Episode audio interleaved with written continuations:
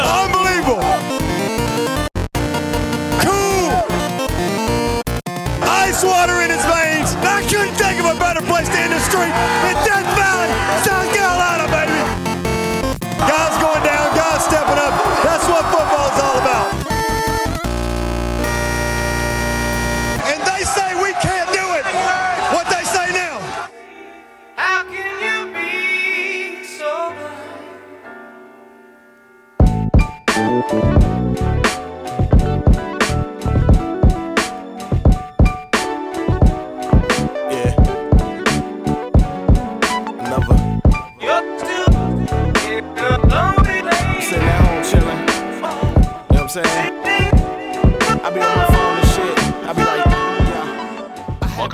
Clemson Podcast. College football is back. Clemson are your defending national champions, life is good. Welcome back, everyone. I'm your host, Nick, and I'm so excited to be T minus three days until the opener. Joined tonight by a cast of writers from Shaking the Southland. Happy to welcome on once more Alex Kraft and the mysterious DBBM. And hopefully, soon enough, here we'll be joined by also John McElhaney. Uh, but Alex and uh, Matt, how are you guys doing? Very well, very well. Very excited for football to be back. By the time the uh, the beloved listeners will hear this, it should be what one or two days from from kickoff. So we're we're here. We're here, everyone. Title defense starts now.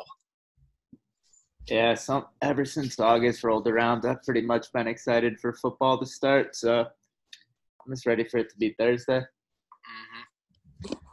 Yeah, it was uh, great to catch up on, I guess, week zero over the weekend. I don't know how much you guys watched, but we had a little bit of everything. You had some Pac 12 after dark with that Arizona game and that finish. Uh, Spurrier made an appearance in that Florida game after Felipe Franks threw a pick, which was amazing. Pretty sure Spurrier was nine scotches deep by that point. Um, and then Lee Corso had a reverse jinx for the ages for Clemson, predicting us to lose to Utah in the semifinals. So, uh, yeah, football is back. Football Um, is back. Football is back. You know, of course. So you know, I, I could see uh, Utah winning the Pac-12 South, but that's that's not really a quite. That's not very uh, an impressive feat, honestly. So good good luck to them. They uh, if they make it to the playoff, they will not beat Bama or Clemson. I'm calling that right now. So welcome back, Corso. Glad you were able to throw in the beloved reverse jinx because nobody wants you to pick them. It does seem sort of like, though, if Utah was ever going to cash in, it would be this kind of year where UCLA is in the woods somewhere. No one knows what's going on at USC. Oregon is down. It's just like there is sort of a world you can see in which they get to the playoffs. I don't see them winning, but you can sort of see a world in which they get there. Like the Pac 12 South has kind of just been a random sort of outcome generator lately. yeah, basically you get by their in-state rival BYU, which should not be a problem. And they've got a new offensive system coming in, at OC from Vandy. Believe it or not, Vandy had a top 25 offense last year. So, yeah, uh, Utah should be feisty, but they're by no means going to uh, challenge Clemson or Bama. To your point, Alex. But let's not forget they have these Australian kickers who have a lot of tattoos and just a lot of uh, what, what do they call it now swag and and things like that. So maybe we'll be intimidated by their specialists. You never know. Well, yeah, if there's anything you can specialize in, it's the play that all the masses focus too much. Hmm. Yeah, I mean, there must be a couple dozen Aussie punters and kickers in the league or in uh, college football, I guess, Power Five by now. So um, some of the names are amazing too. I'm, I'm digging this trend, but apparently none of them have made their way to uh, the elite Power Five programs yet. No, well, that's the uh, that's the next stop in Clemson's recruiting pipeline, which is expanding uh, as the brand expands. I'm sure we'll we'll, we'll uh, tap into Australia next. We've gotten into Canada this year with Ajou Ajou, if I said that right, the the wide wide receiver from I think it's Alberta, uh, by way of of Bradenton, Florida. So, you know, Canada, we just marked them off, and Australia's next. Maybe we'll get a, a punter who can do something soon from Australia. I'm all about it. Keep Aiden Swanson on his toes. Um, well, guys, why don't we stick, stick with Clemson again, defending national champs? Um, just wanted to get your reflections really from this offseason. You know, you mentioned the title defense starts now. That's true. Uh, but just from a, I don't know, kind of a uh, smack talk perspective, and just Alex, I know you and Matt are both in South Carolina, um, really the epicenter of uh, you you could call it Clemson Clemson territory and Gamecock territory. Just curious how the off season's been. It's been good. You know, I'm in Greenville now. I, once I graduated from Clemson, I, did, I had no desire to go back to Columbia, where I went to high school. Uh, imagine that. Um, and things have been good here. Now, Greenville is obviously Clemson territory, but uh, from what I've gathered from you know the few South Carolina people in the office is that you know they understand the lay of the land. Uh, you know, you'll hear some Austrian jokes or some New Spring jokes, which of course I'll just play right along with because that just makes it obvious how ridiculous it all is. Uh, but they, they understand how things are. They understand the gap between the programs. They understand Clemson's uh, really second to none right now. So it, has been a fun off season, certainly.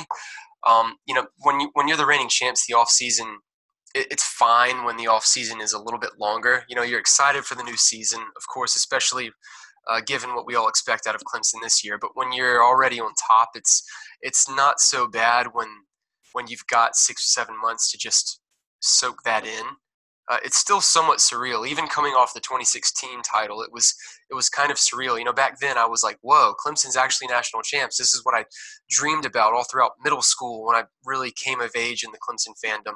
In high school, when we were so close under Tommy Bowden, uh, and then you know my, my college years was were the beginning of the Dabo Swinney era, and we were you know, he was going through going through his uh, growing pains as a coach. And my senior year, my junior year, junior and senior year, we finally started to break through. Uh, early graduate years, we were really becoming elite, and now it's just now we're here. And I don't want to say it feels like a birthright in hindsight because I remember where where we were 10 and especially 15 20 years ago not so much 20 but certainly 15 and it, it's it's it's insane it's almost surreal looking back on two of the last three years, two of these last last three off seasons were national champs, and you know the off season is is uh, not nearly as uh, full of angst because you're just soaking it in, enjoying it when you can just look back instead of get into the weekly smack talk around who's ranked where, who looked awful versus uh, their schedule, and, and whatever else the, the SEC is gonna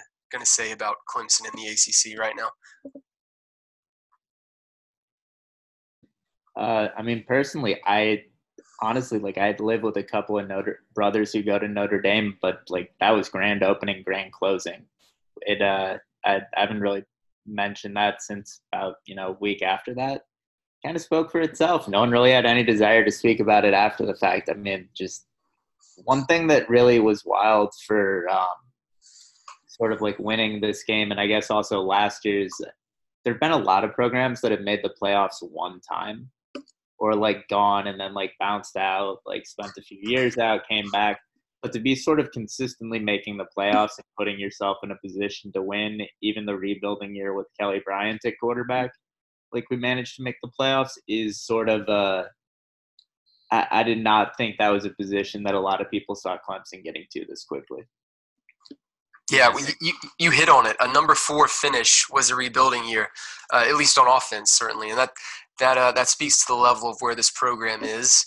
You could say it's because of the conference, and you wouldn't really be wrong, but it, it really is more more to do with Clemson, and they're just that far ahead of of everyone in their region outside of Alabama, who they've finally eclipsed. But you know, Bama's still at the heels. But it, it really is. If a rebuilding year is a number four finish, that's that that says it all. I think that was part of the question coming out of the 2016 championship was like, of course, we felt that sense of exuberance, joy, but also relief that kind of Clemson got there in the end of that Deshaun Watson, Mike Williams, Jordan Leggett, Artavis Scott era. Um, you know, to to have not won that would have just really been devastating, I think, for all of us. And then it was a rebuilding year the next year. That's not. This was a different offseason. I think there was also that, that anticipation looking ahead to this year, bringing back so many pieces at least on the offensive side, that you could really see us. I, I think the 2018 season, as I kind of shared on a couple of our previous shows, was really um, about uh, continuing to validate that first championship. And um, it really ju- does signal that Clemson's here to stay. I think you guys are right in terms of, you know, again, being able to be a perennial playoff team and that establishing the program is that. But um, to get back over the hump in the fashion they did against Alabama, I think for me, you know, again, like this year, there's a lot of anticipation going in and seeing what what they can do as a return act. Um, obviously, there are some question marks. I'd love to get in into those with you guys about this year's team, but just feels different. And honestly, I feel like this offseason's flown by a bit compared to years past. Oh yeah, for sure. You know, touching on that 2016 team, uh, that that really was a, a a year that was full of pressure, not just to get that title, but in a sense to also validate the the 2015 run. You know, because Clemson was really good but not great and almost there. Uh, all throughout, you know, 2012, 2013, and 2014 kind of took a step back with Deshaun's injuries and you know Cole Stoudt, who finally got his vindication against Oklahoma and in the bowl game, the Russell Athletic Bowl in 2014, which was great. Don't get me wrong, but 2015 was kind of like, are we really this good? Is is this? Are we really about to go to the playoff? Um, so the 2016 was was so full of expectation because we were expected to be so much better, and then you know there were some struggles. There were a lot of uh, iffy moments, and it finally caught up with us against Pitt. And Nick, you, you touched on the frustration and the and the and the the fact about oh, are we really going to get back to the playoff? And after that Pitt loss, I thought that was it. I thought we squandered our chance for a national title in my lifetime, almost at least in the next five years, so to speak, because you know I didn't know what we had coming in the pipeline certainly. But when we squandered, yeah, lots yeah, when mm-hmm. we squandered that game, I was like, well, that's it. We just blew our shot. Best team in my lifetime. We just blew it. But you know, a few other teams lost that night, and Clemson didn't even. You know, they fell from what number? We fell from number two to number four, so we were still in the top four after that weekend, just because you know a couple other teams lost. I think Michigan or Ohio State or someone else who we were we were Michigan and Washington. Yeah, right. We, we ended up getting back in, so you know it all worked out great, obviously. But but to look back on the angst we felt in 2016 with the unmet expectations, at least relative to what we expected, regarding how good the team should look in 2016. You know, 2017, when minus Deshaun, minus Mike Williams, Wayne Gallman, Artavis Scott, and uh, you know Jordan Leggett as well, a few other players. 2017 was a step back, but it was an expected step back. So we were just happy to keep winning, happy to get back to the playoff, and it was like, okay, this was supposed to be rebuilding year. Move ahead to 2018, and we all knew we should be a playoff team again and Trevor Lawrence should take over at some point. And I think most of us at STS predicted, you know, it would take four or five weeks, which turned out to be exactly what it was. I don't think any of us thought Kelly Bryant would actually leave. So that was, you know, a bit of adversity, but that turned out to be a blessing in disguise because the team rallied around Trevor Lawrence, then rallied around, Chase, uh, around Chase Brice.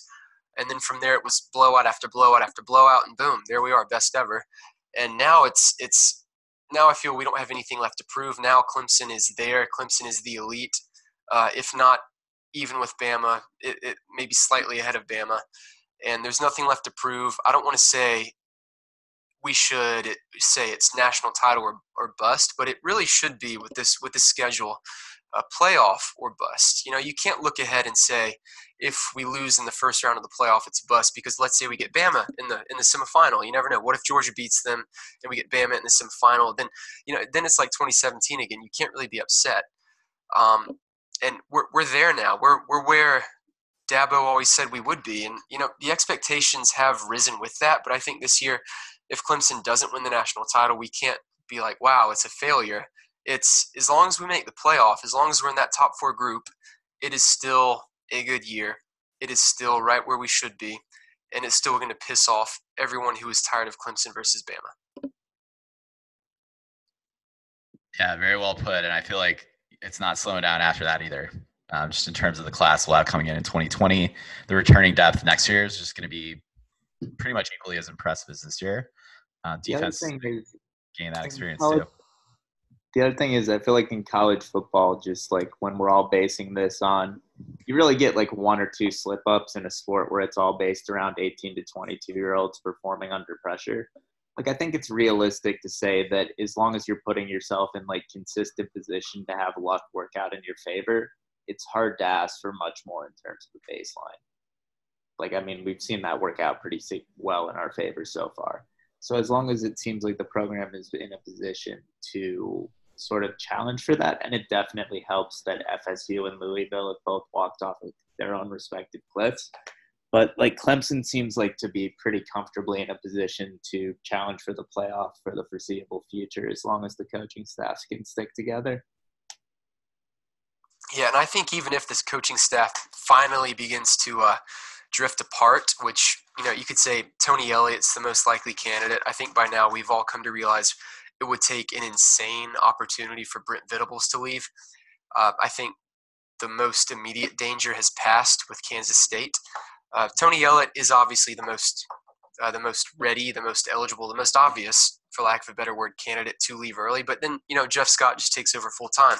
So you know you know Dabo Swinney is prepared for this. He's he's always had a contingency uh, for everything. When when he knew eventually Chad Morris would go to be a head coach somewhere, and he knew he would promote uh, Jeff Scott and Tony Elliott. The only question was, would they be okay with co-coordinating duties? And I think after four straight years uh, in the playoff with with those two calling plays, um, I, th- I think we've uh, we've lost the right to really question Dabo's personnel decisions regarding his staff.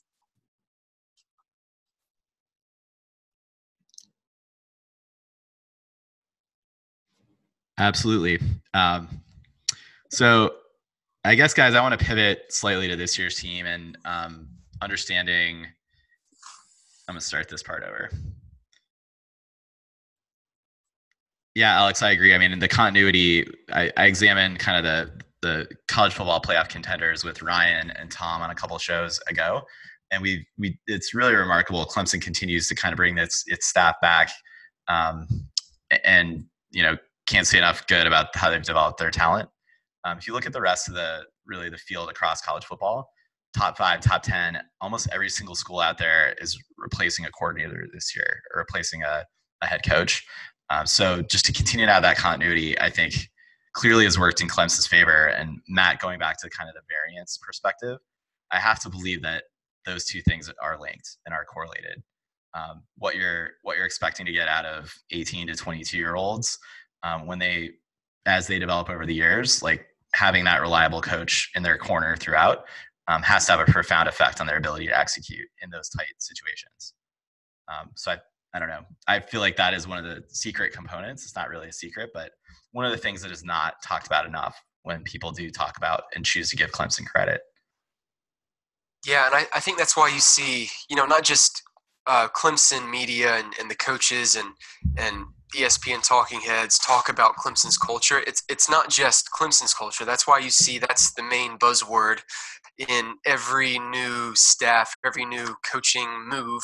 Everyone nowadays wants to talk about the culture they want to establish. You know, looking ahead to Georgia Tech and just you know it, this week, they're the the number one thing on Geoff Collins' uh, agenda was was changing the culture, implementing a, a more enthusiastic, a more I don't want to say more vibrant, a more uh, modern, but that's really what it is—a a more a more competitive culture at Georgia Tech. That that really is the buzzword nowadays in every single new new staff acquisition, every single new uh, every single every single team that wants some sort of change. The first thing they'll point to is uh, installing a new culture, and that's not really a coincidence. With with 18 to 22 year olds, it's not th- these aren't professional athletes who are doing this 80 hours a week, so to speak. It, it's they're, they're limited to 20, 20 hours a week. So you have to instill a culture of accountability.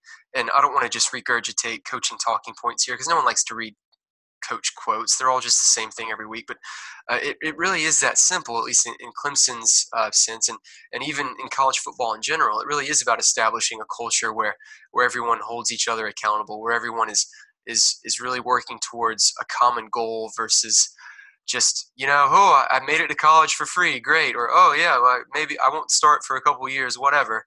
Um, this this really is it, it can't be overstated what what what clemson's culture is like and that's it, you see you, you see it driven into the ground. Honestly, it's it's a, a, dead horse every time you hear Clemson's culture. You just roll your eyes almost. Even as a fan, I roll my eyes because I think, oh, here comes more propaganda about how great Clemson is, whatever. But it's it's really not a lie. It, it's true. It, it's why Clemson is where we are. It, it's it's the culture Clemson has established, and it's entirely Dabo Swinney and the, and the staff he's brought in and and onboarded and and gotten them to buy in because that trickles down and, and everyone who comes into the program uh, buys into it or they, they transfer out.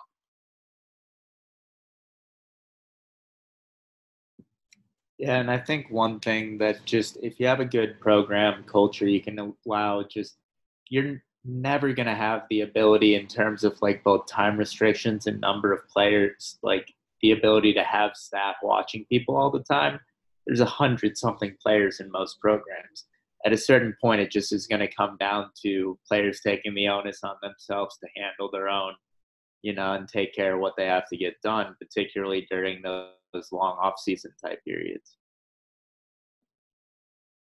Yeah, and you know, Clemson's not without its you know situations or foibles you know across across the team, but largely it's been limited. Um, what what is also true, I guess, Clemson owns when it does have missteps amongst its players. There's a lot of a public accountability to that.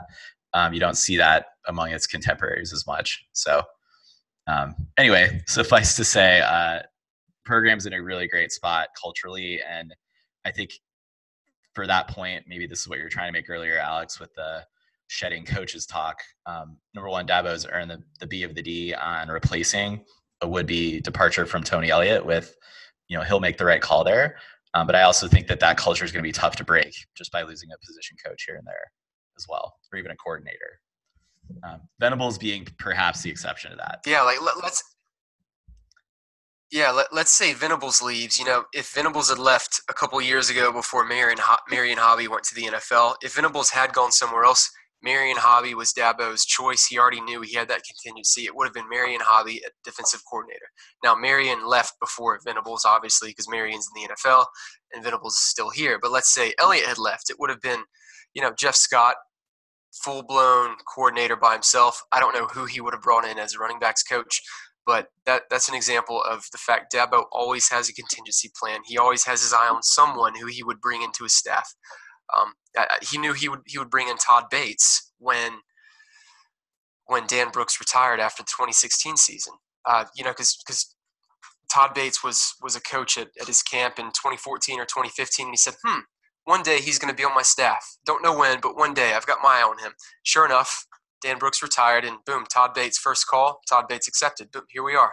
Now Todd Bates is probably the hottest recruiter uh, who you haven't heard about yet, and who knows how long he'll be at Clemson. But he's already had what three first rounders in two years, so or what two first rounders with a couple more on the way. I, I don't know the exact number, but but it, Dabo always has a, a, contingency plan for his staff. He's always prepared if someone for, for someone to leave, and and it, it's not just a one year stopgap like what you see in Tuscaloosa. He's going to bring in someone who will stay, you know, three or four years at least, which is unheard of for assistants. I mean, even signing assistants to multi-year deals is unheard of.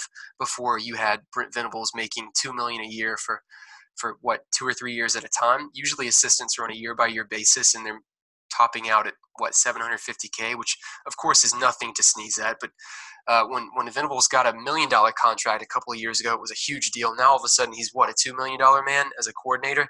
That's that's unheard of, and that that is that is it. That is culture. That is that is the polar opposite of what we see in Tuscaloosa, where coaches come in just to say, "Yeah, I worked for Nick Saban. This is going to look great on my resume. All right, I'm out in two years from my own head coaching job." People come to Clemson, and Dabo can see right through that. Dabo says, "All right, you're going to buy in. You're going to stay here for as long as you want to. And I'm going to make sure that that is a long time because I'm going to make sure you actually want to stay here.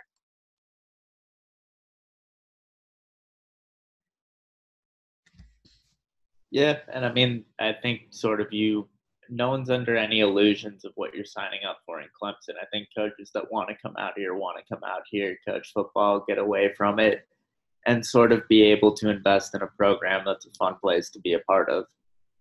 And you know, if that's what you're looking for, this is a really strong opportunity to do that. Yeah, I mean, you mentioned the salaries of the assistants, Alex. I mean, at some point, these coordinators are going to be making like it's going to take the type of like how many ACC coaches make the same or less than Brent Venables at this point, and certainly he's not going to go to a North Carolina State, NC State, or you know Wake Forest or Boston College from here. Um, I would I actually feel like those programs are maybe now out of the reach of Tony Elliott as well. Uh, so it really will take a compelling offer to pry those guys out. Um, I I personally have my eye on Florida State. You know, if and when Willie Taggart bounces out of there, you know, is that a destination for like a Jeff Scott, knowing what he does in the state of Florida? Um, we've we've kind of speculated on that before, but um, in any event, yeah, we eventually will see the turnover. Um, I think we should have the confidence Clemson will regroup from that, and um, hope, my hope is they don't go to a division rival. Yeah, exactly. I, I think you know, I would say Venables. I don't think he'll go the Bud Foster route and stay defensive coordinator forever. I think he will be a head coach one day, but the fact that it still hasn't happened after four consecutive playoffs and what five or six consecutive top whatever defenses, the fact it hasn't happened yet means what is it going to take? And you know, regarding Tony Elliott, I, I, am still shocked Georgia Tech didn't even interview him. I thought he was the perfect fit for them. Now I have come around to the to the Geoff Collins hire. I've looked into Georgia Tech, their defense, their culture changed a lot this week just in, in writing an article, which uh, maybe you'll have read by the time this this podcast is is public. But uh, I'm still shocked Tony Elliott wasn't at least interviewed for Georgia Tech, considering he played in the ACC. Now, granted, he played for Clemson. He's a Clemson graduate, Clemson man, and Georgia Tech is a rival. But it's a head coaching job. It's a business. I'm still surprised they didn't at least give him a look. He would have been a great fit. He's an he's an engineer, but you know your, your point about Jeff Scott isn't something I'd considered before. You know his his Florida ties are deeper than just the fact he recruits well there. He was his father, Brad Scott, who we all remember was an offensive line coach here and a, a head coach at South Carolina before before that. Well, before he was at South Carolina, he was an offensive coordinator at Florida State. You know Jeff Scott was born and raised on the Florida State sideline, and it's easy to think of him as a Clemson man because he went to school here. He's been on staff here for over a decade, but if if Brad Scott had not been fired when he was when if because Brad Scott was the head coach at South Carolina when Jeff Scott was in high school. He went to Hammond in Columbia. The next year, Brad Scott was the offensive line coach at Clemson, and his freshman son, his his his son, was a freshman receiver at Clemson. If Brad Scott hadn't been hadn't been fired from South Carolina in 1998, what if Jeff Scott had gone to South Carolina? This is just quite a rabbit hole to go down. But but Jeff Scott at Florida State, I don't want to say it's a possibility because you know it's a division rival. I, he couldn't betray Clemson like that, but you know he he only ended up going to Clemson because his dad was hired at Clemson after being fired from from South Carolina, and he grew up at Florida State before that. Grew up on the sidelines with Bobby Bowden. You know that I could see him going to Florida State if if Willie Taggart or Kendall Briles don't work out, which at this point kind of have to say they probably won't, given what we saw in year one. You could say it's year zero, but no, it was year one. There was still plenty of talent there. It's just, it, it's a culture change. Tying back into what we said earlier, they, they need a, a, wholesale culture change, and I'll be interested to see what happens with with Jimbo Fisher's culture at Texas A&M. You know, things are always great early, but give it five years. If if the results aren't what they want, if if that culture of enablement, that culture of entitlement creeps back in, you may see things go stale in College Station in five years, just like you saw in Tallahassee. And you know, Jeff Scott would be a good a good fit in Tallahassee given his background.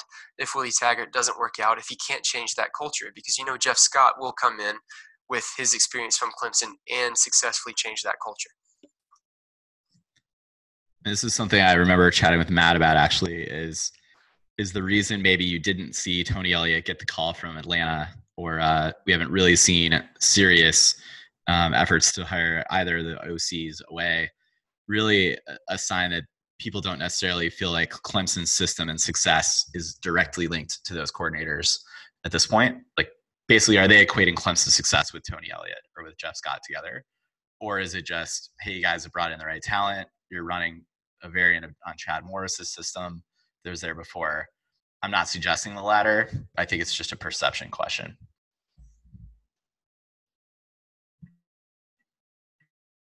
Yeah, and it's interesting to see sort of Chad Morris um, not necessarily having his star dim, but not necessarily hitting immediate success running his system either.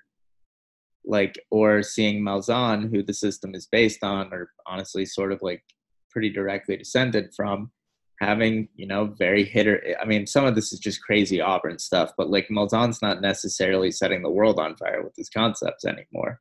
So it is interesting to see the idea of, you know, how much is just how much of this is just having an incredible talent level and like every offensive coordinator wishes they could run this versus how much is the idea these guys are incredible at scheming guys up Yeah, I, I don't want to sound like a homer here, but I, I think this was the offense Dabo Swinney always envisioned. You know, when he was hired on full time at the end of 2008, he retained Billy Napier and Napier, I'm not even sure how to say it, uh, as offensive coordinator who wanted to retain more of a pro style I formation type type offense, which we saw from in 29 in uh, 2009 and even 2010. Uh, but Dabo Swinney wanted to do more spread concepts, and 2009 and 2010, it did not work because the personnel was more suited for the pro style, like Napier wanted. But Dabo, you know. I, I think even the previous regime at STS would, would say, yeah, Dabo was totally tinkering in the offense, wanted to get more spread when we really would have been would have been better suited for pro formate for a pro style offense. Uh, and when they decided to go their separate ways at the end, at the end of 2010, uh, Dabo purposefully sought out the latest and greatest in the spread offense. He brought in Chad Morris to to implement the offense he envisioned. He didn't say, "Hey, Chad, I think you're going to be pretty good. Come bring in your offense here." He he sold Chad on his vision of what he wanted the offense to be, and Chad Morris said, "Yeah, that aligns with with what I can do."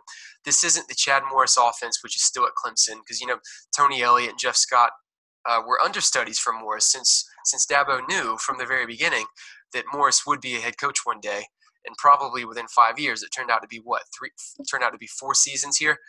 Uh, th- this is not the Chad Morris offense. This isn't even uh, you, you, could say it's the Dabo Swinney offense, but really this is the Clemson offense. This is the offense Dabo envisioned from the time he was hired. He just didn't have the personnel. He wanted to retain his ace recruiter and Billy Napier.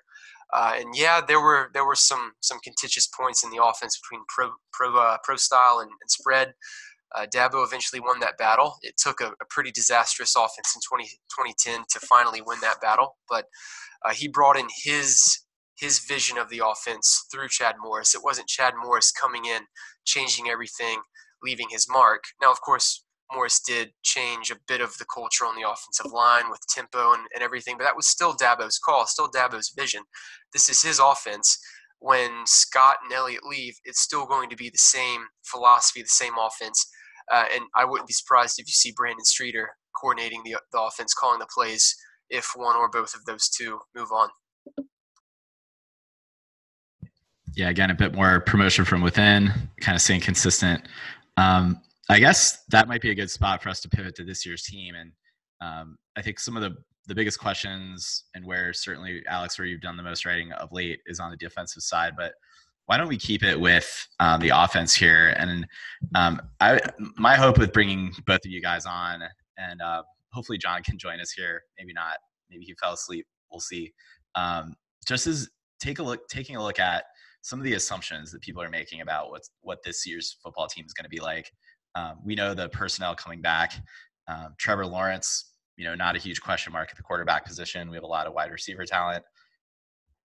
Purports to be one of the best O line classes from a continuity standpoint Clemson has had. Uh, but one area where there actually is a bit of remaining question marks um, is on the tight end. Is at the tight end position. Um, and I want to keep that both with the tight end and get your both of your input on that, but also with the wide receivers. And maybe I'll direct this question, first question here to Matt.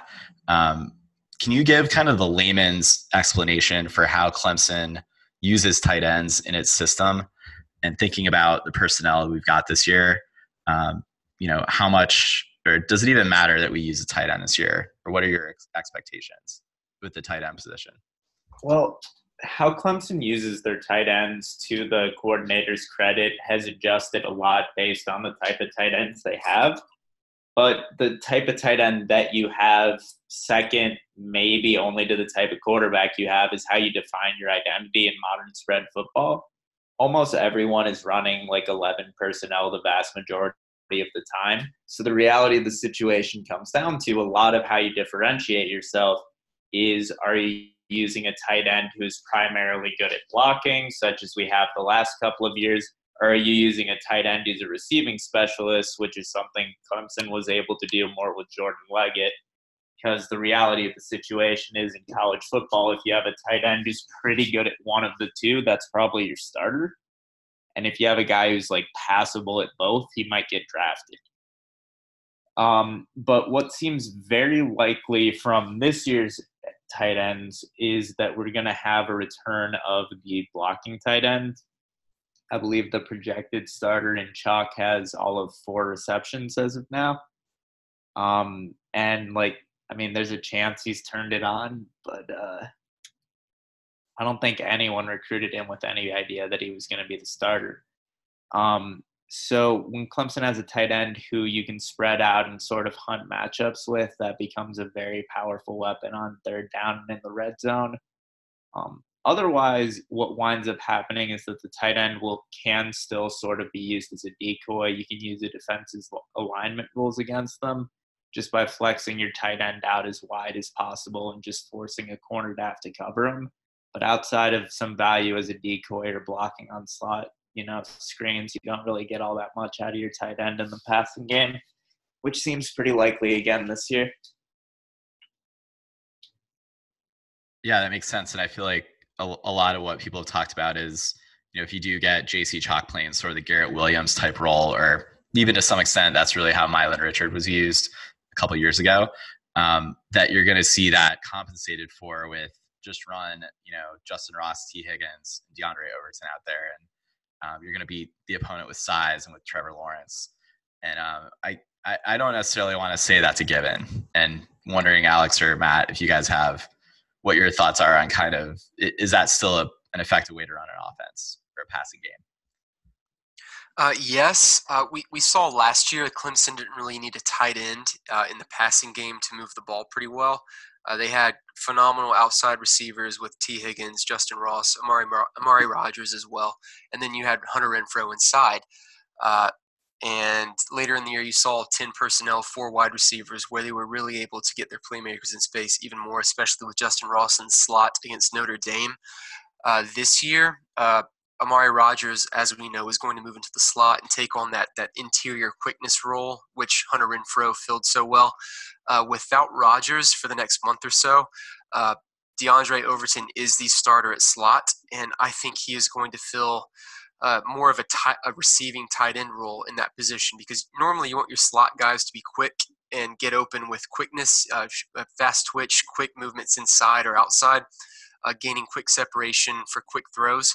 Uh, whereas the tight end serves, you know, is also an inside receiver, but he's he's more of a, a large possession target. Diondre Overton, uh, no one is going to mistake him for a burner or someone who's very quick, but he is a big body and he's 215 pounds. So he is effectively the receiving tight end until Rodgers is back and can take on your more traditional slot role. I don't think we're going to see much of a receiving presence from the tight end this year, and just unless Jalen Lay really comes along, uh, gets the mental part down, improves his his pass catching ability. Uh, apparently, he's gotten better in both respects uh, from the spring and into fall camp. But as far as uh, pass catching ability from the tight ends go, uh, JC Chalk is more like a Garrett Williams. He's not going to be much of a threat. As long as he has reliable hands when he's open in the flat, or maybe you want to curl across the middle on third down, take what you, take what you can get. That is that is all we can ask from him. Uh, now, apparently, he's he's improved tremendously uh, since he's realized, hey, I'm the guy now. Uh, you read a lot of those reports about guys who come in, aren't the most highly recruited, don't play for a few years. They're not content, but they just kind of take their snaps when they get in the garbage time. Then all of a sudden, they're juniors, they're seniors, they're at the top of the depth chart, and then they really start working to improve. By the reports I've read, Chalk has assumed that sort of mentality, but that still isn't going to compensate for, uh, I don't want to say a lack of talent, but uh, he's he's no Jordan Jordan Leggett. No one's going to mistake him for that. So while Diondre Overton is in the slot, he's going to take on that tight end role where he's a bigger target on the interior. He's not going to beat anyone with quickness, but he's going to be a good possession receiver in the interior when he's in the slot. Now, when Rodgers is back, we'll move D. Overton back outside where he will spell Higgins or Ross in the boundary and be able to catch a few more fades, a few more things on the perimeter where he can use his length more effectively. But as far as uh, the tight end position actually goes, you know, I've, I've rambled about how Overton is going to serve that big possession interior receiver role. Uh, as long as Chalk can block, can can make can actually, uh, you know, fulfill his assignments in the run in the run game. We're not really going to notice drop off. It's only when he's whiffing, like we saw from Milan Richard in, in 2016, especially, and even in 2017 and 18, because he never really fulfilled his expectations. As long as Chalk isn't busting in the run game and doesn't have any outright drops, we're going to be okay at the position. It's not going to be a plus position, but as long as it isn't a clear negative, it's going to be fine. No one has any other questions about this offense. Yeah, I'm curious too. You guys mentioned 10 personnel or four wide receiver sets. Um, curious who you see, what configuration you see the most used in that scenario. Um, people are talking very highly of Joseph Ngata coming in from California as a true freshman. I suspect he'd be part of that config, but um, if you guys had to had to pick, what do you think is the most most used? It, it's definitely it's definitely Ngata. He's the super sub freshman like Ross was last year. Uh, you know, Ross came on at the end of the season, especially, uh, but that was even uh, even before we started using 10 personnel very frequently. When he was coming in, uh, rotating in for t Higgins, he was still scoring. You know, in September he had what three or four touchdowns. He scored against Furman in game one. He, he scored against against Georgia Southern on a, a deep pass where he had two ridiculous jukes. He scored against Georgia Tech on a on a busted play where they just didn't cover him deep. Um, and Ngata will definitely fill that role, much like Justin Ross. In fact, he may get more snaps because let's let's not forget Justin Ross did not play against Texas A&M because he was not ready. Ngata will be ready by all accounts. In fact, uh, he's he's the most uh, game ready freshman since Sammy Watkins. The difference is Sammy Wat- Watkins didn't have five star receivers ahead of him. Um, so Ngata will definitely be that fourth receiver when Clemson goes four wide. You may see Frank Ladson eventually, but when uh, when Amari Rodgers is healthy, you'll see You'll see Higgins and Ross outside. You'll see Rodgers and Ngata in the slot, and Ngata is going to be that that X factor in the slot like Ross was last year against Notre Dame. And typically, would you? Sorry, Matt. And typically, would you also then see? Are you gonna have a running back, or would you keep it with the H back tight end, sort of additional blocker along the line? You would expect a running back from Clemson. They've been pretty hesitant to use the no running back formations with a tight end, just because that's sort of you're put in a situation in which your quarterback can have to carry the ball against a stacked box pretty re- regularly. And if that's not what your identity is as an offense, it's not necessarily worth putting yourself in that situation. Um, if you can just live and die in empty instead. Right, exactly. I think my question there was also a bit predicated on what we think we'll get out of the, the running back position from a pass protection standpoint. Oh, um, not much. I, I just I don't think that. Uh, yeah. I think you would rather have the threat of a draw from a running back than the quarterback. Is where the you know, offensive coordinator is probably going to decide that.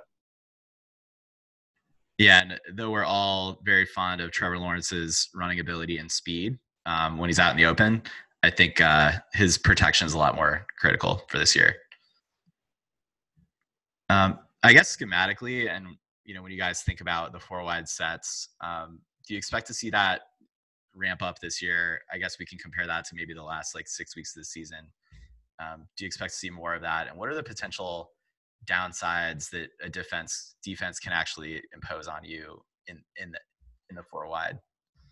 What do you have to really look for? One, one thing I've kind of noticed from Clemson historically is that we've started off in more uh, like run heavy or 11 like sort of standard personnel sets and then they sort of work towards um, with Deshaun Watson it was more often to, likely to be an empty set um, with Kelly Bryant it would vary with Trevor Lawrence it's been 10 personnel but there's sort of been a trend of the offense getting more spread as the year goes along so I think we should just sort of bear that in mind the first few weeks. They might sort of be working on the bread and butter base stuff and then spread out um, as that we get later into the schedule, sort of. I mean, we usually wind up looking almost like a Big Ten team or a Big Twelve team by the time the playoffs roll around, and um, it, it's sort of like a gradual spreading out. One thing that I think is going to happen a lot um, until Ross gets back on the field is that as Clemson targets the outside receivers more, the passing game is going to wind up being more explosive but less efficient with the lack of a tight end or a slot receiving target on third down.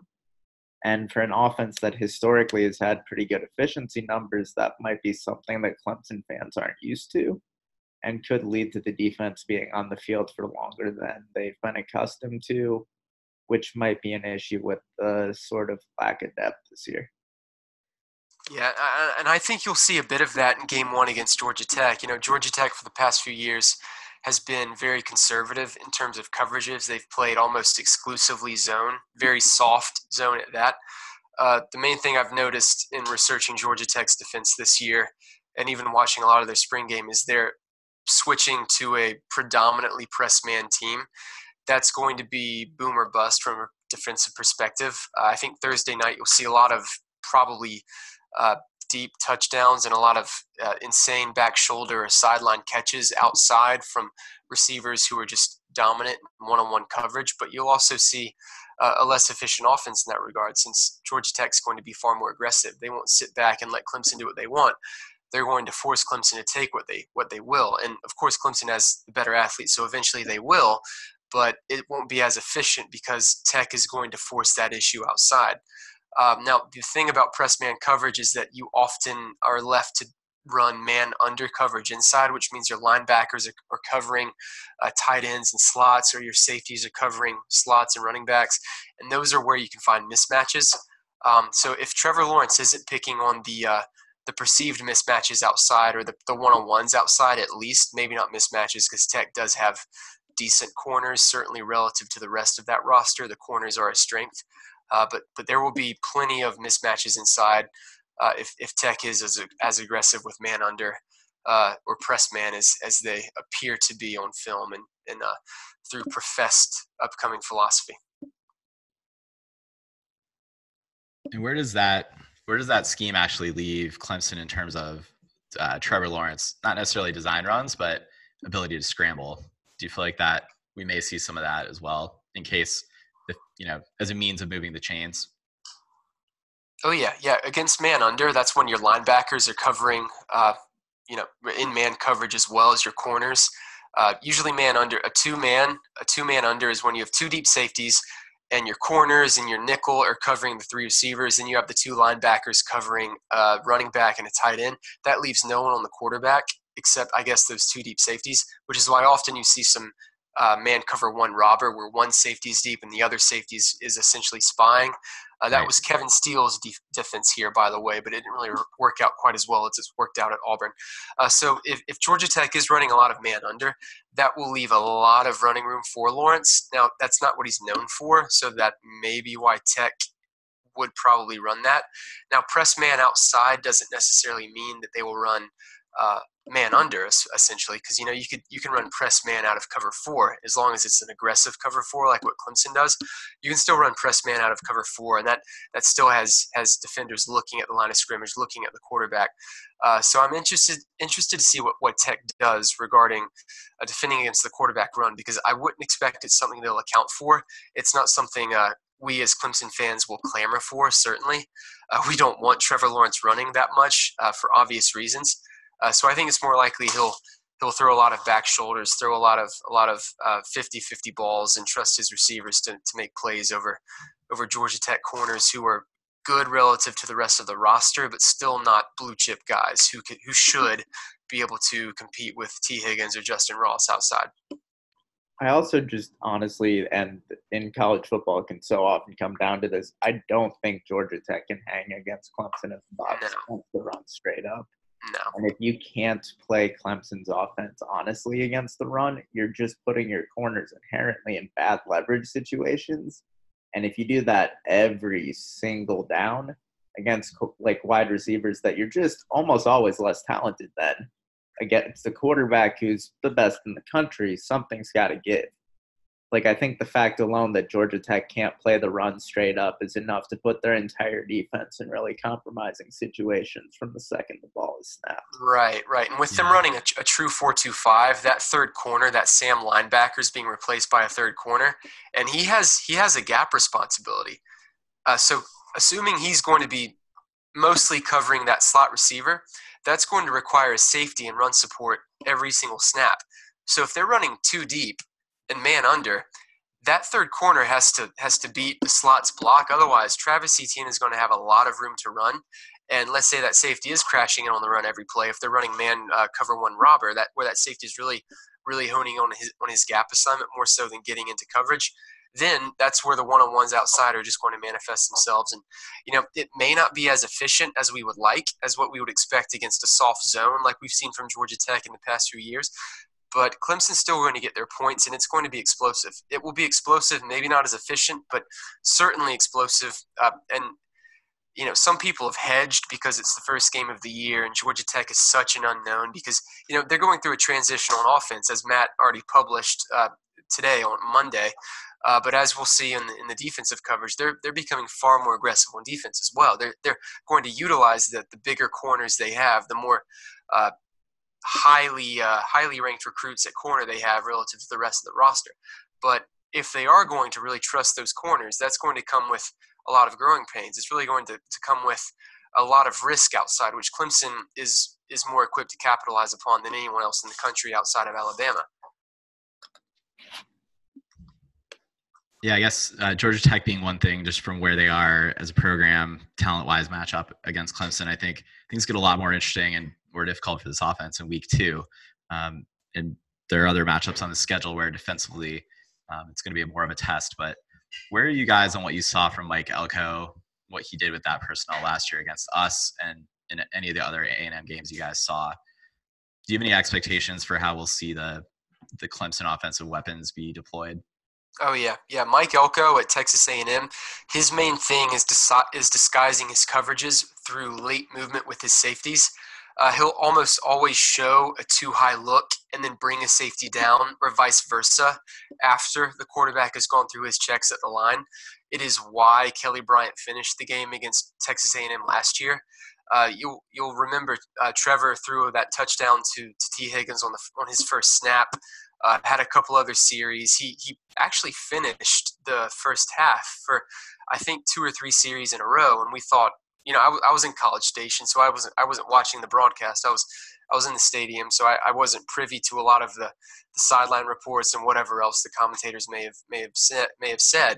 But at halftime, I thought, wow, Trevor Lawrence already took over. My goodness, and he came out there. I think he came out there at the beginning of the second half. Uh, but then, you know, he had a couple of drives stall where he didn't pick up a blitz. He didn't adjust the protection. He wasn't reading the defense properly because Elko was rotating his safety so late, showing a coverage, then actually swapping it, uh, even even flipping the coverage at the snap. That is what Elko does well. It is what I think is the the most important thing a defensive coordinator can do to slow down uh, any offense. I think any coordinator who's not disguising his coverages is really putting himself at a disadvantage and honestly not utilizing uh, his his defense or his his uh, ability to confuse as he should, because uh, that's honestly the only way to slow down a truly balanced offense in 2019. Even the past few years, the only way to really uh, slow down a competent offense, one certainly a, a, talented offense, as talented as Clemson's, is to confuse it. And you saw that early in the third quarter, and even probably late into the, the third quarter, whenever uh, whenever Bryant was finally inserted for good. Uh, Elko was was disguising his coverages, confusing Trevor Lawrence, and he's going to do the same thing this year. He's going to disguise his blitzes, but more importantly, disguise his coverages because you can you you can fool a quarterback with a blitz and he can still throw it away. You fool him with your coverage and he's throwing a pick or he's holding onto the ball and he's taking a sack. Uh, and I, I, think Elko is going to do that no matter his personnel. Uh, there has been some turnover at Texas A&M uh, on, def- on defense, just like we saw at Clemson this year. They've undergone more turnover than Clemson has. I think Clemson has uh, reloaded more on defense, far more than A&M has. I think Clemson is better on defense. I think Trevor Lawrence obviously will be more prepared for what Elko will throw at him. And I think Clemson should outlast A&M in what hopefully will not become a shootout, but if it does, Clemson is better equipped to emerge victorious in it. I also think to build off Alex's point about disguising coverages that it can in so many ways take advantage of what all but the very very best college quarterbacks use as sort of a like all but the very best college quarterbacks are going to be relying on their pre-snap read to make a lot of their decision and then adjusting after the fact if they have to like Tua Tagovailoa, for example, I'm sure I butchered that last name, but Tua, like for example, is very reliant on his pre-snap read, and then he kind of adjusts to whatever he's going to off of that. It's something that Clemson has actually been able to take advantage of against him. And against all but your smartest college quarterbacks, if you can throw off their pre snap read, you can throw off a lot of what college quick passing games are based around. If you can get someone thrown off of their read on um, under any type of pressure, especially if your defensive line is capable of generating pressure against their offensive line straight up, you can just put the quarterback in a situation where they don't even necessarily know which direction to throw the ball away. Like it just very quickly can put a college quarterback down in a way that it doesn't necessarily impact NFL quarterbacks who have an entire week to prepare for that. Yeah, I think the the most glaring example of um, confusing a quarterback with a pre-snap coverage was what we saw in the AJ AJ Terrell um, interception in the national championship game in the first series. Um, just a you know again that disguise leading to it. I think he was um, fading back and jumping on the on the pass underneath um, was amazing. So um, anyway, yeah, understood. And I feel like to your point, Alex, um, Trevor Lawrence has seen a lot a lot of those looks since that game last year in Texas, and um, should bode well for that matchup at home. Um, anything else about sort of what Mike Elko is doing there? I mean, should we expect? I think it was a relatively quiet game from Etienne in uh, College Station last year. I'm I'm curious if uh, we expect that to go differently this time. Yeah, he uh he only had eight carries in in College Station last year, which was really the first uh, game of gosh, probably about four or five in a row where I was just screaming about the fact we didn't feed him that much. Uh, you think about the fact he had what almost 1,700 yards, set a school record on only 200 carries. You look over at Georgia, who's all about being running back year or whatever. They give their their top running back, you know, 350 carries every year. Uh, then they wonder why they all have torn up knees and everything. Whereas Clemson's setting, you know, yards per carry records and school records and rush yards on 200 carries. Um, Travis Etienne is going to have to be a much bigger factor this year, uh, not just to relieve Trevor, but uh, really because he when when when he is uh, actually carrying the ball 15, 20 times a game, I think he averaged what he averaged 14 carries a game last year. Let's see, 15. Yeah, he averaged 14 carries a game last year, which is just ridiculous. Uh, a Doak Walker finalist who only got 14 carries a game. Imagine if he got closer to 20, he would have run away with the award. But I digress.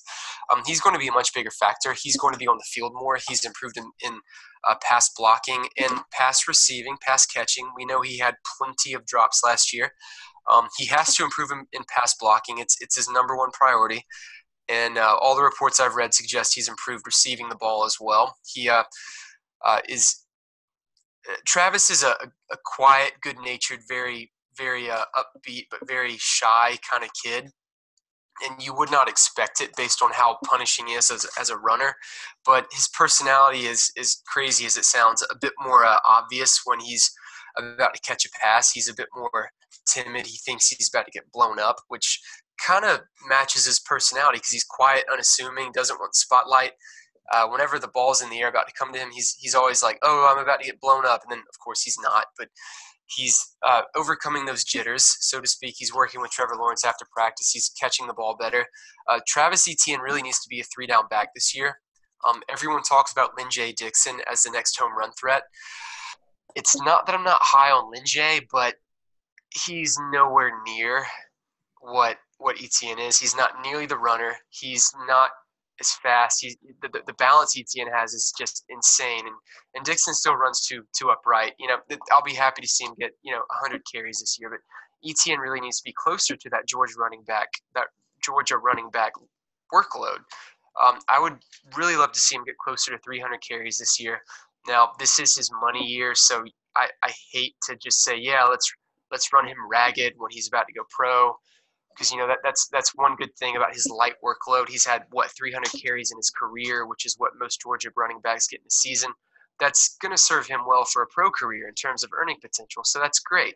Clemson's won a national title with only giving him 200 carries. That's great, but eight carries in what was the closest game a year ago. Now it's got to be at least double that against A&M this year. Elko is going to try and confuse Lawrence. Etienne is the remedy. I think also what you saw in that game was Tony Elliott feeling out his balance of of Kelly Bryant and Etienne um, just in the running game. And in that second half, I mean, we got to give hats off to Kelly Bryant for what he was able to do with with his arm and legs. Um, I think that may explain a bit utilization of Etienne in that game, but um, Kelly Bryant's a Missouri Tiger now, and Etienne is a focal part of this offense. As you saw against Alabama, very capable run defense. Um, he he got his. So yeah, I agree. I expect him to impose his will um, a good amount this season, and it'll it'll remain to be seen. I think like we can maybe put a bow on the offense here just by saying there is an embarrassment of riches from talent, but it'll be interesting to look at the mix and how Tony Elliott deploys that. Um, curious if you guys have thoughts on any of the like how much do they put on film? I do believe this team is going to get back to the you know to blowing teams out again. And um, there's ways to do that against the opposition we'll be facing without revealing the entirety of your playbook. Uh, but yeah just how much do they decide how many carries will Etienne get? Um, a lot of that will depend on how many guys we want to send to new york as well. Um, there's a lot of heisman hype for both trevor lawrence and travis Etienne this year. I don't know that the team or the coaches have a have an imperative or a priority to get get that done uh, but certainly both can be eligible for that. So um, again, it's it's going to be fun watching that all come together and play out. Um, the other thing I guess that we'll be looking for in the first couple weeks will be the offensive line. I think the biggest question mark is going to be how does that line gel together. Um, a lot returning from a production standpoint and snap counts, uh, but Jackson Carman is unproven at that left tackle position. I don't know that makes a ton of sense for us to speculate on it, but um, that's maybe one to watch. Certainly against Texas A&M is um, what's happening on the weak side with Trevor Lawrence in, in pass protection. I mean, yeah, there's definitely concerns about Carman just because uh, one thing Clemson likes to do a lot is have offensive linemen who can play multiple positions along the offensive line, but that leaves Clemson in an unfortunate situation where where it can struggle to find pass blocking specialists. So while Clemson is usually pretty deep on guys who can play right tackle in either guard position, there has sort of, for the last four years, we've really been able to rely on Mitch Hyatt holding down the fort at uh, like just under NFL level, maybe NFL level. Um, and now there's not really necessarily all that much in the pipeline. Like the backup plan is Tremayne Anchrum, who we would not be thrilled about it left tackle. We've never been thrilled about the prospect of Anchrum at left tackle. So it just really comes down to can Carman keep the weight off? Is he in a position where he's a good enough pass protector? Or are we going to be looking for an inexperienced tight end or a running back who's not noted as a pass protector to be the person pitching in here? Yeah, I think the only concern on the offensive line is Carman's weight.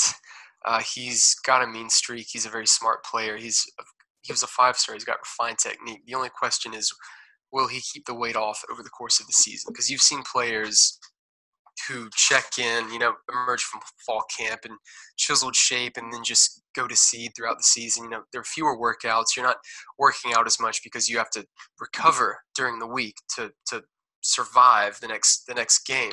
We saw that with Tajh Boyd in 2011 when he put on probably I don't even know how much weight during the season, but he they started calling him the Pillsbury Doughboy halfway through 2011.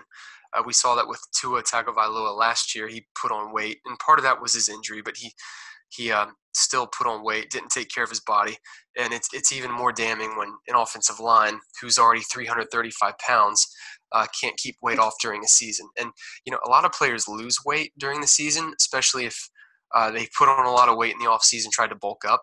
They'll lose weight because they aren't lifting as much. They're running a lot of that weight off. Uh, with offensive linemen, oftentimes you see the opposite happen just because their body types are, are naturally prone to uh, retain a bit more weight. And I think my only concern on the offensive front uh, is Jackson Carman's weight. Um, I'm thrilled with 335. I hope he can maintain that because if he does, I don't think there will be an issue. I think this would be uh, Dabo Swinney's best offensive line at Clemson without a doubt. Great. So, I mean, I think across the board, we certainly probed the questions throughout this offense, but I think all three of us remain really bullish on what this offense can do and produce. Um, could could in fact be uh, the greatest offense of Dabo Swinney's tenure at Clemson.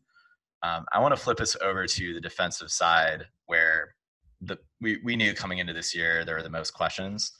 Um, and Alex, I might actually flip this first question to you. Um, we had Quacking Tiger on earlier in the in the off season, and he talked about you know thinking about this coming year, the effect um, on the team just from a um, losing the Power Rangers, seeing the defensive line turn over into the league, and he had an interesting observation. He thought that we would.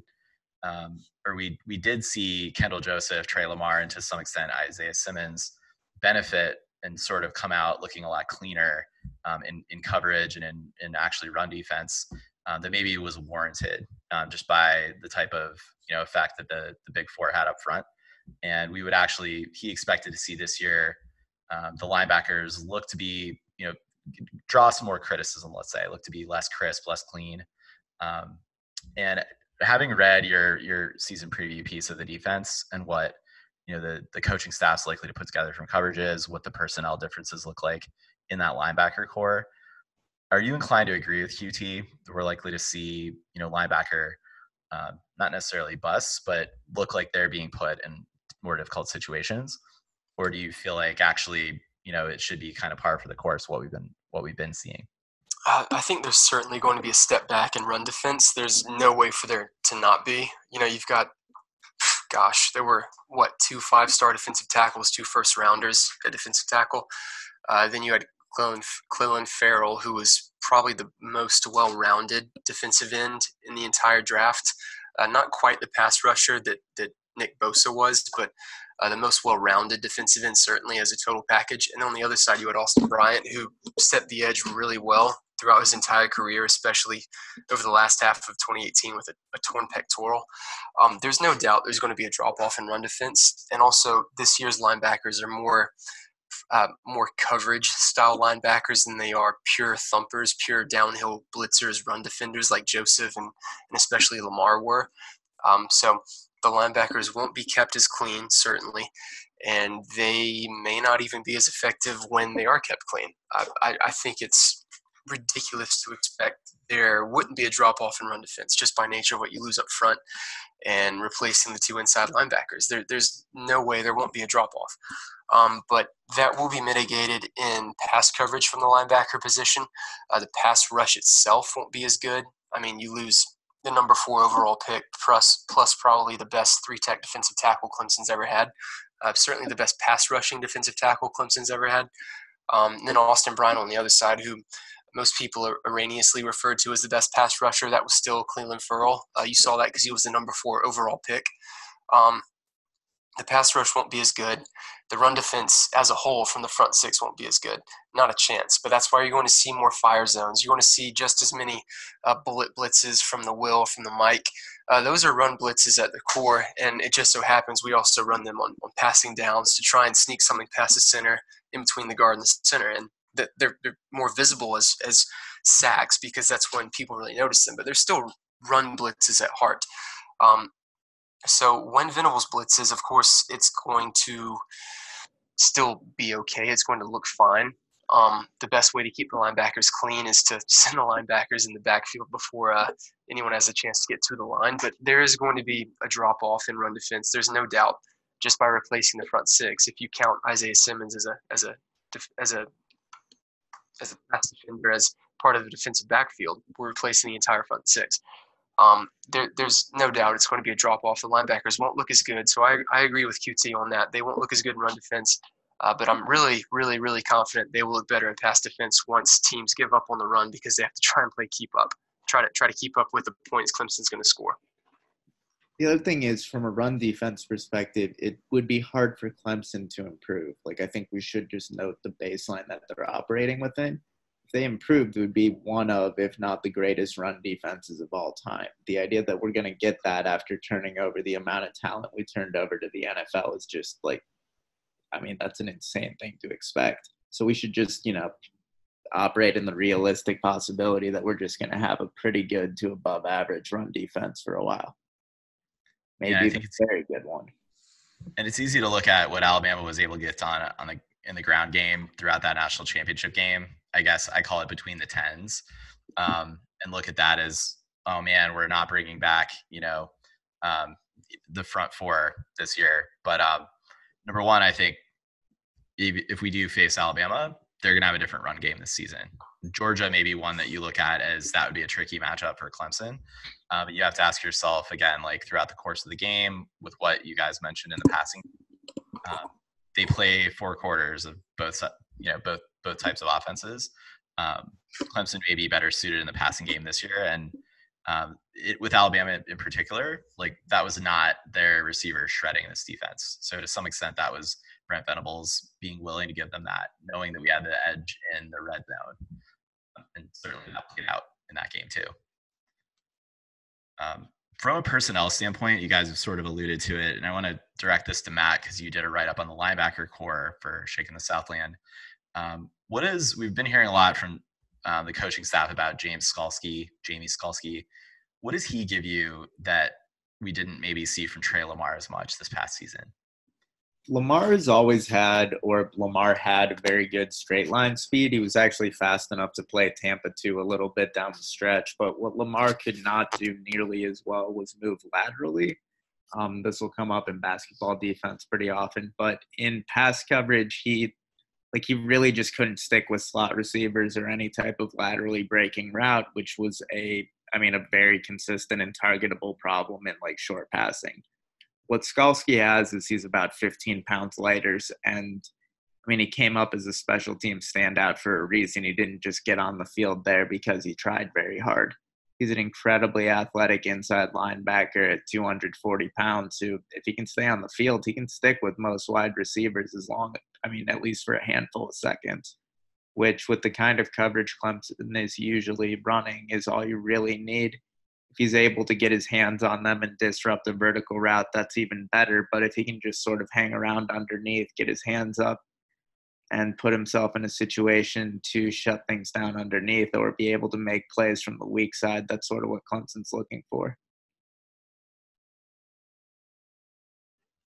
Yeah, I think when you when you sort of add up what the back seven gives you in pass coverage and um, disruption from, or sorry, the the DBs in pass coverage and what disruption you can get from the linebackers, um, I think that definitely bodes well for Clemson in a high scoring game. Um, I guess you know, bottom line for this this defense when the game's on the line, I'm just curious from you guys, like which aspect do you feel is going to be most exploitable by opposing OCs, and um, which type of offensive talent is going to be most likely to take advantage of that? I want to say field corner just because we don't know what, what Derion Kendrick is like there. Um, I've full confidence in his abilities there, but I've never actually seen it. So I want to say field corner, but but then again, you don't see many offenses really targeting their field receiver since your alpha is always in the boundary, and the and the field receiver is a lot harder to hit because it's you know you're, you're throwing from the opposite hash. Uh, so I, and then just thinking on the past few years, maybe tight end. Clemson's always been victimized by competent tight ends because of, you know, safeties in one-on-one coverage or linebackers who can't move laterally, like we just like we just mentioned. Um, gosh, I, really the only weakness I see right now is is giving up long drives to teams who can run the ball well. Uh, maybe Boston College. Uh, Georgia in the playoff would concern me far more than Alabama would at this point, just because I think Clemson would eat Jake Fromm alive. But D'Andre Swift could be an absolute monster against Clemson, uh, just based on you know the type of def- defense I expect based, on personnel. I, am D'Andre Swift would worry me far more than Jake Fromm. Um, I would say a, a, quarterback with the arm to target the field receiver would be a concern since DK is still kind of an unknown just by by nature of inexperience um, and any any team that has a good tight end who can who can attack the middle of the field. Because until uh, until proven otherwise, that middle of the field is always going to be a vulnerability against Clemson's base defense. Um, and it's not like Clemson's going to suddenly go to man under all the time or or a bunch of cover two, which will try and prevent those middle of field throws from being completed. Yeah, I think that one place Clemson really might have an issue is against teams with the sort of offensive lines that can both run the ball effectively and up, like you know, hold up and pass coverage on play action. One thing about Venables' scheme, just from a like fundamental standpoint, is that it's pretty common for a safety or even a corner to have like a fundamental run fit. Which, if you're able to shut down the run with our front seven, or even you know, it's effectively a front six so often, as Clemson's been able to do, that doesn't necessarily become a problem. But if you wind up in a situation in which Tanner Muse has to play the B gap and react to a play action pass reliably, like, I mean, you can very quickly see a situation in which that becomes problematic. I'm going to sound like the most stereotypical Bears fan here ever, but like you combine that with a good defense that can keep Trevor Lawrence sort of shut down turn it into a situation in which one or two scores can really impact things and that turns into a kind of classic underdog formula where you know you run the ball you try to limit the amount of time on the clock and then you turn it into a situation where a handful of long play action passes where a safety gets caught having to play you know the b gap and 20 yards downfield on the same play and suddenly that can really impact everything so it's going to be teams that I think are able to sort of methodically grind things down, limit the amount of time on the clock. Boston College would really be a good example of this, although I haven't admittedly done that much advanced scouting on them, so I don't know what their personnel is like right now. But it would be teams that are sort of able to get that going, is where I would be concerned, particularly yeah. for the regular season upset and before you know folks roll their eyes at the prospect of BC, we did not see their offense on display a year ago. Their quarterback went out basically on the first snap of the game, um, and who knows what what Brown would have been able to do against Clemson. And again, we have a, we had a different team in that that that matchup last year, but and Dylan yeah, was injured too. Dylan was hobbled. He wasn't 100. percent He's their best player by far. Has been for two years. Yeah, two years ago, um, I think is the BC game that that I circle, and that that game went well into the third quarter uh, before Clemson pulled ahead, and mm-hmm. actually it might even have been the fourth quarter. I think um, it was. And that is also a situation where Texas A&M, um, again, their Jimbo tends to have kind of Clemson's number from the, the he, those quarterbacks at Florida State were certainly not world beaters, but Jimbo Fisher always seems to find a way to generate a passing passing offense against us. Um, remains to be seen what they get from their running game, but that that seems like the formula there um, as well with Texas. Yeah, you know, you know, Texas A&M has these has these two outside receivers who are really great, but you know, with Clemson's corners, they those aren't quite the concern. You know, last year they busted loose in the second half more so to tipped balls or dropped interceptions. Uh, it, it's the tight end who's always going to scare me in the Jimbo Fisher offense, and fortunately, that Jace Sternberger guy I think I'm saying his name right. He went he went pro early, and uh, well, this is the bad news. The the five star freshman tight end who Texas A&M was super high on. He was probably going to start for them immediately. He is out for I believe he's out for the year with uh, with an ankle or a knee injury. So that's awful news. But uh, Clemson is do- dodging a bullet there with a, a five star tight end and a and a recent I think third third round draft pick who won't be lining up at tight end for A&M this year. So uh, I do feel much better about this contest uh, here in a week and a half now than I did about a month ago. Certainly six months ago before before we knew Sternberger was moving on. Alex, would you be able to summarize uh, sort of your your stance on what the personnel in this defense um, now means for Clemson in terms of what Brent Venables can dial up in coverages and why you're not necessarily expecting as big of a drop off, let's say, in the national ranking of this defense as maybe others are expecting. Yeah, yeah. I think I think first of all the uh, the fact that the run defense will take a step back. One because how how could it be as good as it was, uh, and two because you know the loss of personnel is going to make it easier to run. I, I think that that run defense drop off will be mitigated by the fact that teams will eventually have to give up on the run to try and keep up with Clemson. And also, um, the defense itself will take a step forward in pass coverage. Uh, Clemson has four experienced safeties.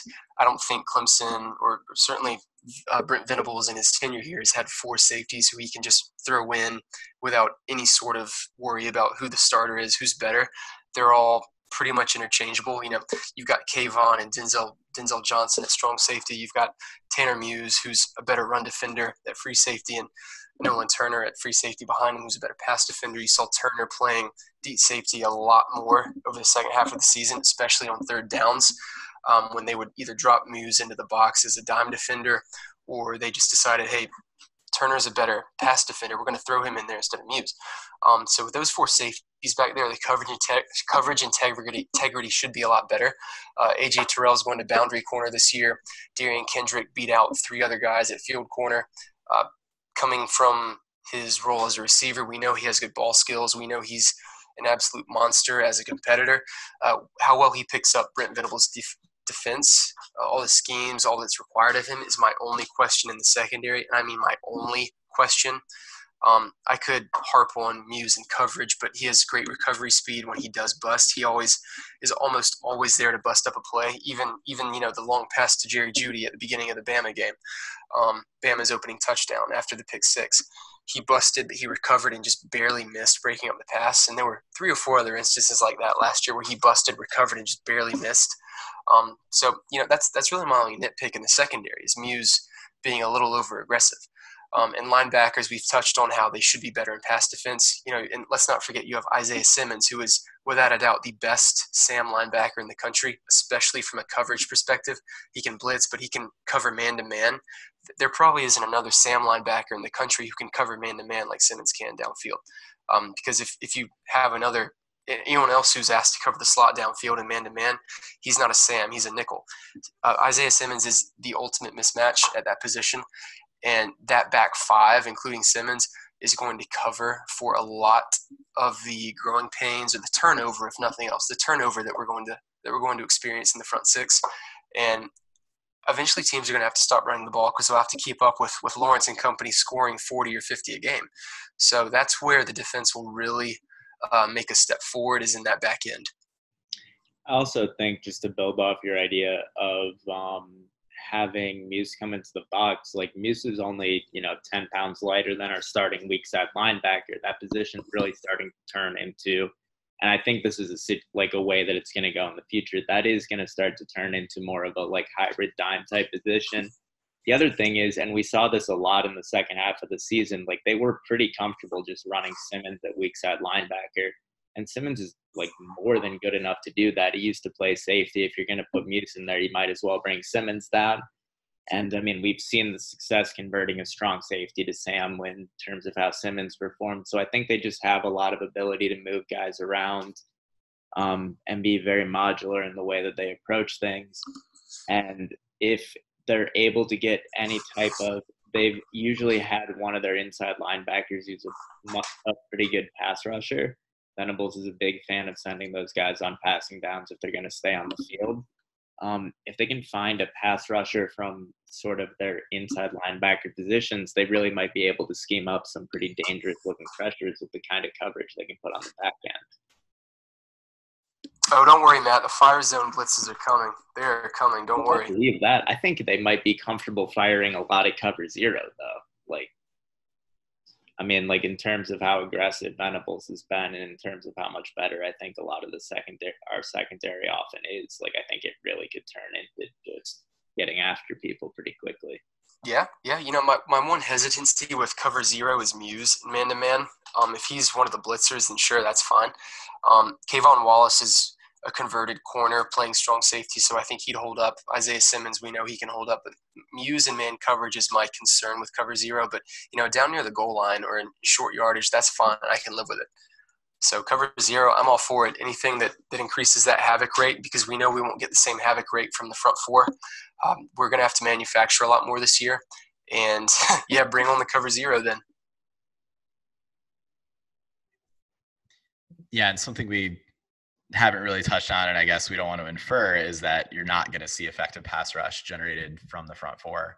Um, you know, Xavier Thomas certainly comes in. He's probably the most household name of that group um, coming back this year. But you look at least at the end position, and we feel pretty confident in the two deep.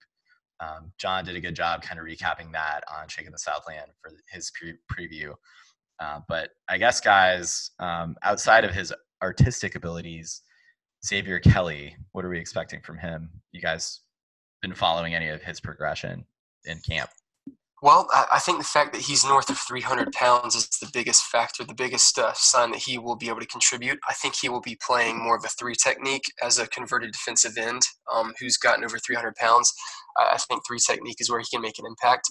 Uh, Tyler Davis, the freshman, is a co-starter now along with Jordan Williams, which was kind of a surprise since everyone thought that Pinckney and Williams were entrenched as starters, and Davis would be a, a plus if he were able to provide depth. Which you know, given the fact he was a mid-year enrollee as a freshman, he was all but counted on, all but necessary for him to provide depth. But with him elevated to co-starter, that is a positive development. Obviously, uh, Xavier Kelly or Xavier Kelly is the, the fourth defensive tackle in that rotation. Uh, it seems he will be backing up uh, Nyles Pinckney at three tech, and if if he can just get you know 20, 30 snaps a game. Uh, whether the game's on the line or not, as long as there isn't that big of a drop off behind Pinckney, that's that's a win. That's that's what we need, you know, because we're used to rotating four and, and honestly five defensive tackles into a game, keeping the starters fresh, even keeping the second string guys fresh. That's going to be paramount, especially if Clemson is scoring as quickly as a lot of us expect. Um, if, if teams are choosing to run the ball at Clemson more than more than they did in the past couple of years, given the, the turnover up front, uh, Kelly's Kelly's a major major major factor in in how far this defense can go. And you know, run defense, we're all expecting a drop off, and he has a lot to say in that because uh, in run defense, it's not just who the starters are; it's often who the backups are. Because defensive tackle, especially, is a, is a position that wears down so quickly. Because um, every single snap, you're either busting it to rush the, rush the passer or busting it to shed a block and move into your gap to, to fill a, a run lane. Um, so turnover, or, or, not turnover, but but the uh, rotation there is more important than anywhere else on, def- on defense in my mind. And and Kelly is going to have a huge say in just how effective this this defense is.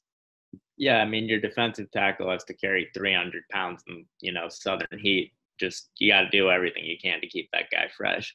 One thing I think that's going to be interesting situationally that I really thought was going to go out of the window with Wilkins graduating um, if we remember, Wilkins had to play defensive end for an entire season, and one thing he picked up, and every single Clemson defensive end picks up, is that Clemson defensive ends have to be pretty comfortable playing underneath pass coverage.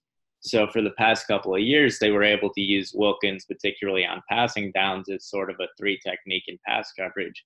And one thing that I think is going to be very interesting with Xavier Kelly having converted he was able to do that a little bit when he got onto the field in terms of playing in space when he was like lighter.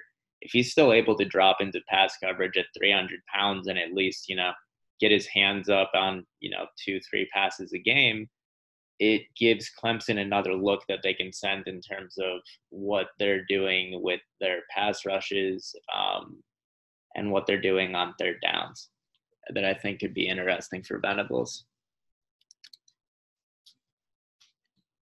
Totally makes sense. Um, well, guys, any other kind of thoughts or you know interesting angles you're looking at on the defense? Uh, players you're looking at to emerge, or um, anything along those lines? I'm excited to see Tyler Davis. You know, there's been a lot of buzz. I missed the spring game uh, with a, a, family matter, and I, you know, I went back and watched it, but I, I didn't pay as close attention to, to Davis as I did uh, some of the other positions. So, you know, I may go back and rewatch that here in the next couple of days. But I'm excited to see the, the new defensive tackles. You know, we've got depth at defensive end, so tackle, uh, tackle depth, and, and even linebacker depth, which we won't see develop until you know the second month of the season. Once we survive A and M and Syracuse, then we'll see the linebacker depth start to start to hit the field. Uh, but in, in the meantime, in those first two games, I want to see what Tyler Davis can bring. And I'm um I'm very interested to see what Jackson Carman's going to do. There's a little bit of nervous and a little bit of excited. Um, Tyler Davis is definitely the player I'm most excited to actually see hit the field, though. Uh, him or Skalski after so long. Skalski sort of seemed like he was primed to get onto the field last year before having to take a medical red shirt. And he's always been a guy the coaching staff has built up. So you would hope that he has a big season. I'm curious who we're going to run in the the beef package this year. I think the lack of depth on the defensive tackle position might prevent some of those guys from from getting any rushing attempts, but you never know. that could be where Tyler Davis makes a name for himself too. Yeah, I don't know if there's going to be a, a beef package in the sense that we'll have a defensive tackle at tailback. I think I think Etienne's going to be the short yardage back for every every fourth and short, every goal line situation. Um, but fullback, you know, that's on the table. That's on the table for someone like Tyler Davis. You know, he's he's a bit shorter uh, and still, you know, north of 300, so he could be the perfect uh, bulldog fullback in that regard. But uh, I don't know if we'll see a defensive tackle getting carries till perhaps Bryan Bresee is here in a couple years. That that's uh, that's something I'd love to see. But this year, it's all Etienne and short yardage. That makes sense. Well, uh, you know, certainly looking forward to this season on the Clemson side. I do want to flip, guys, and we, in preparing for this po- podcast, um, and we appreciate you guys coming on. Just had one last question. This is going to be casting our gaze across uh, the landscape of college football. Um, a lot of people, us included, penciling Clemson in, penciling Alabama in. I just wanted to ask you guys though, like, what is the darkest timeline of the college football Final Four for a Clemson fan or for you personally? When I see this timeline, like feasible outcome, you know, the, the four teams that get in, presumably Clemson not one of those that would drive you crazy. Oh, I know that. I know that.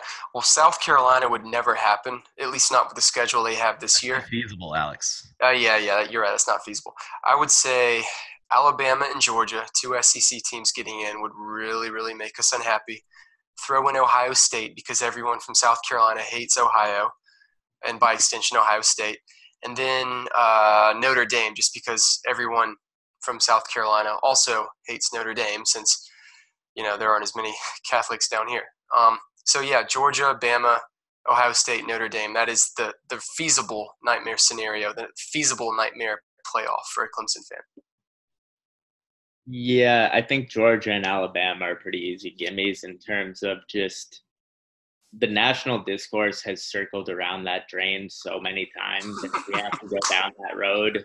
I just i don't want to and i've dreaded it before and i just don't want to have to do it. In terms of filling out the rest of it the pac 12 could be a chaos generator. Washington making it would i don't know if that would be truly horrendous but it would only take one upset in the like the pac 12 championship game for like utah to sneak in the back door or for like that year Colorado had a particularly strong team. Out of the Big 12, it would probably be Texas because Texas being back. Like we've seen Oklahoma hit the playoffs before. We kind of know not to take them seriously. If Texas is back, people are going to go hook, line, and sinker for the Big 12 team. So I think it would be for me sort of a Alabama, Georgia, Texas, and then Utah fourth or like maybe one of the Arizona schools out of nowhere, like some sort of Pac-12 at large. It won't be U of A. State the year. Yeah. Um, yeah, I think I mean I I share your sentiments around you don't want our recruiting contemporaries to make it in when we don't. Um, so fill in the blank with who those are. I think you guys nailed it. Um, I think Texas A&M making it actually is not a great outcome for Clemson fans either. Seeing Jimbo kind of return to the national conversation as a very elite coach, getting over the hump there doesn't help our prospects of recruiting in his territory. And I generally, you know, he's a rival coach, like to see him lose. So um, for me, it's that. Um, and I guess also just from more of a like fan spectator standpoint, if we're if we're playing like in the Peach Bowl or some crappy consolation prize game, um, I just don't want to see another ugly, you know, blowout type scenario. So a, a, bad scenario there is Alabama or Georgia.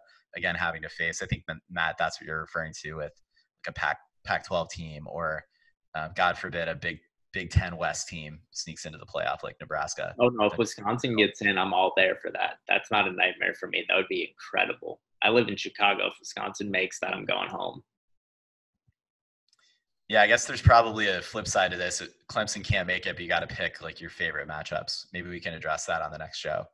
Um, but uh, guys, I guess maybe it's time to make our call for the year. You guys feeling a title defense here for Clemson? I am. Yes, I think. I think uh, at the very least, Clemson will make the playoff. I can't say for sure we'll we'll make it to the final since I don't know who we would play in the semi, but I would be surprised if with a finish worse than number two.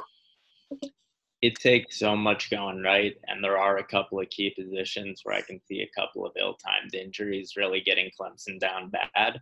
So I'm going to hedge a little bit and say just comfortably getting to the ACC championship game is a very good. I mean, it's a ridiculous thing to say is the floor for the program for the year, Yeah, but it it is. does feel like a very comfortable floor given that you know the rivals in our division are currently wandering through the wilderness. It does seem like something that Clemson's like you know just gonna get.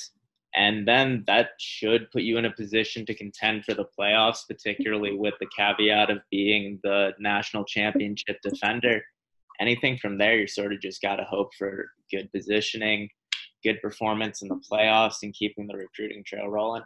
Hmm And yeah, and you can't be mad if if you bow out in the first round of the playoff either, since that that really is the goal. You know, as long as you're there and you have a, a chance to compete, you can't be upset unless there's just some sort of boneheaded coaching decision or some sort of injury that robs you of of your best chance to win it. Uh, so you know, I, I think 13 and one. I don't want to say is the worst case scenario, but but sweeping the ACC and the, the regular season schedule and the ACC title game and bowing out in the first round the playoff is. I don't want to say that's the worst case scenario, but I think it's the likely worst case. Whereas I think best case, you know, you're 15 and 0, maybe 14 and one if you have some sort of slip up somewhere like Texas A&M or Syracuse or I don't want to say South Carolina, but maybe uh, yeah, that won't happen. It'd be if if if Clemson will lose a game, it'll be uh, Texas A&M. The one that I'm just very afraid of is NC State finally pulling it off. I don't see it. Not with everything they lost. They lost I don't all their best players. Yeah, no, that quarterback they had was cold, but uh, that's the one that just makes me irrationally worried. Yeah, but I, I think their window is shut. They they missed. They had what 17 draft picks in two years, and Yeah. the same the same amount of wins in those last two years. That they their window is shut. They've they've missed their boat. I mean, perhaps from a you know a Clemson's caught sleeping type of game, and that's probably something that when you do just talk about the regular season uh, does come into play here, just complacency. But um, again, I'm going to lean on the culture built, culture established, the coaching staff, what they've proven. That really hasn't been an issue to date with with past success. Um, I don't think complacency is what lost Clemson the Syracuse game. Maybe you could say Pitt on some level. I think that was just a team that was playing with fire the whole season, and it They did finally catch up to them. Had that one little shovel pass, and it just genuinely looked like it. Venables, like it was one of the few times I've seen him truly out schemed. Honestly, it might be the only time. Can't believe a national championship Clemson team lost to Nate Peterman. Yeah, that's one of the funniest details. It really is because look what he's done now. Man, it breaks him. It breaks. him. He outlasted Andrew Luck. Oh, Yeah. Oh, too soon. Too soon, Nick. Ha- Had to had to get it in. Nah. Um, well, boys, thank you so much for coming on. Uh, John did not make it, so I'm going to allow you guys to drag him momentarily if you need to. Hmm. I feel like the Nate Peterman thing really, like I, I feel like I got it in there. Yeah, because John's a Bills fan, and, and Nate Peterman threw all those those like what five interceptions in a first half when he was on the Bills. So, John, that's we'll we'll leave it with that, John. Perfect. Well, uh, guys, um, everyone, you can find the writing prowess of Alex and Matt on shakingthesouthland.com. Uh, well, thank you, boys, so much for coming out, and um, look to have you on again. Maybe maybe John will surface eventually. Um, thanks again for coming out. Um, please continue to produce that great film review and preview content. Um, we love reading that, and it keeps us informed throughout the year. So appreciate that. Um, to our listeners, thanks again for sticking out this long show. We also have another final season preview show coming from the podcast trio. So uh, stay tuned for that one as well later on in the week before Georgia Tech. Um, you know where to find us on your podcast app of choice. We are also on social media. Pretty sure you know where to find us there. We will wrap with that. And as always, go Tigers.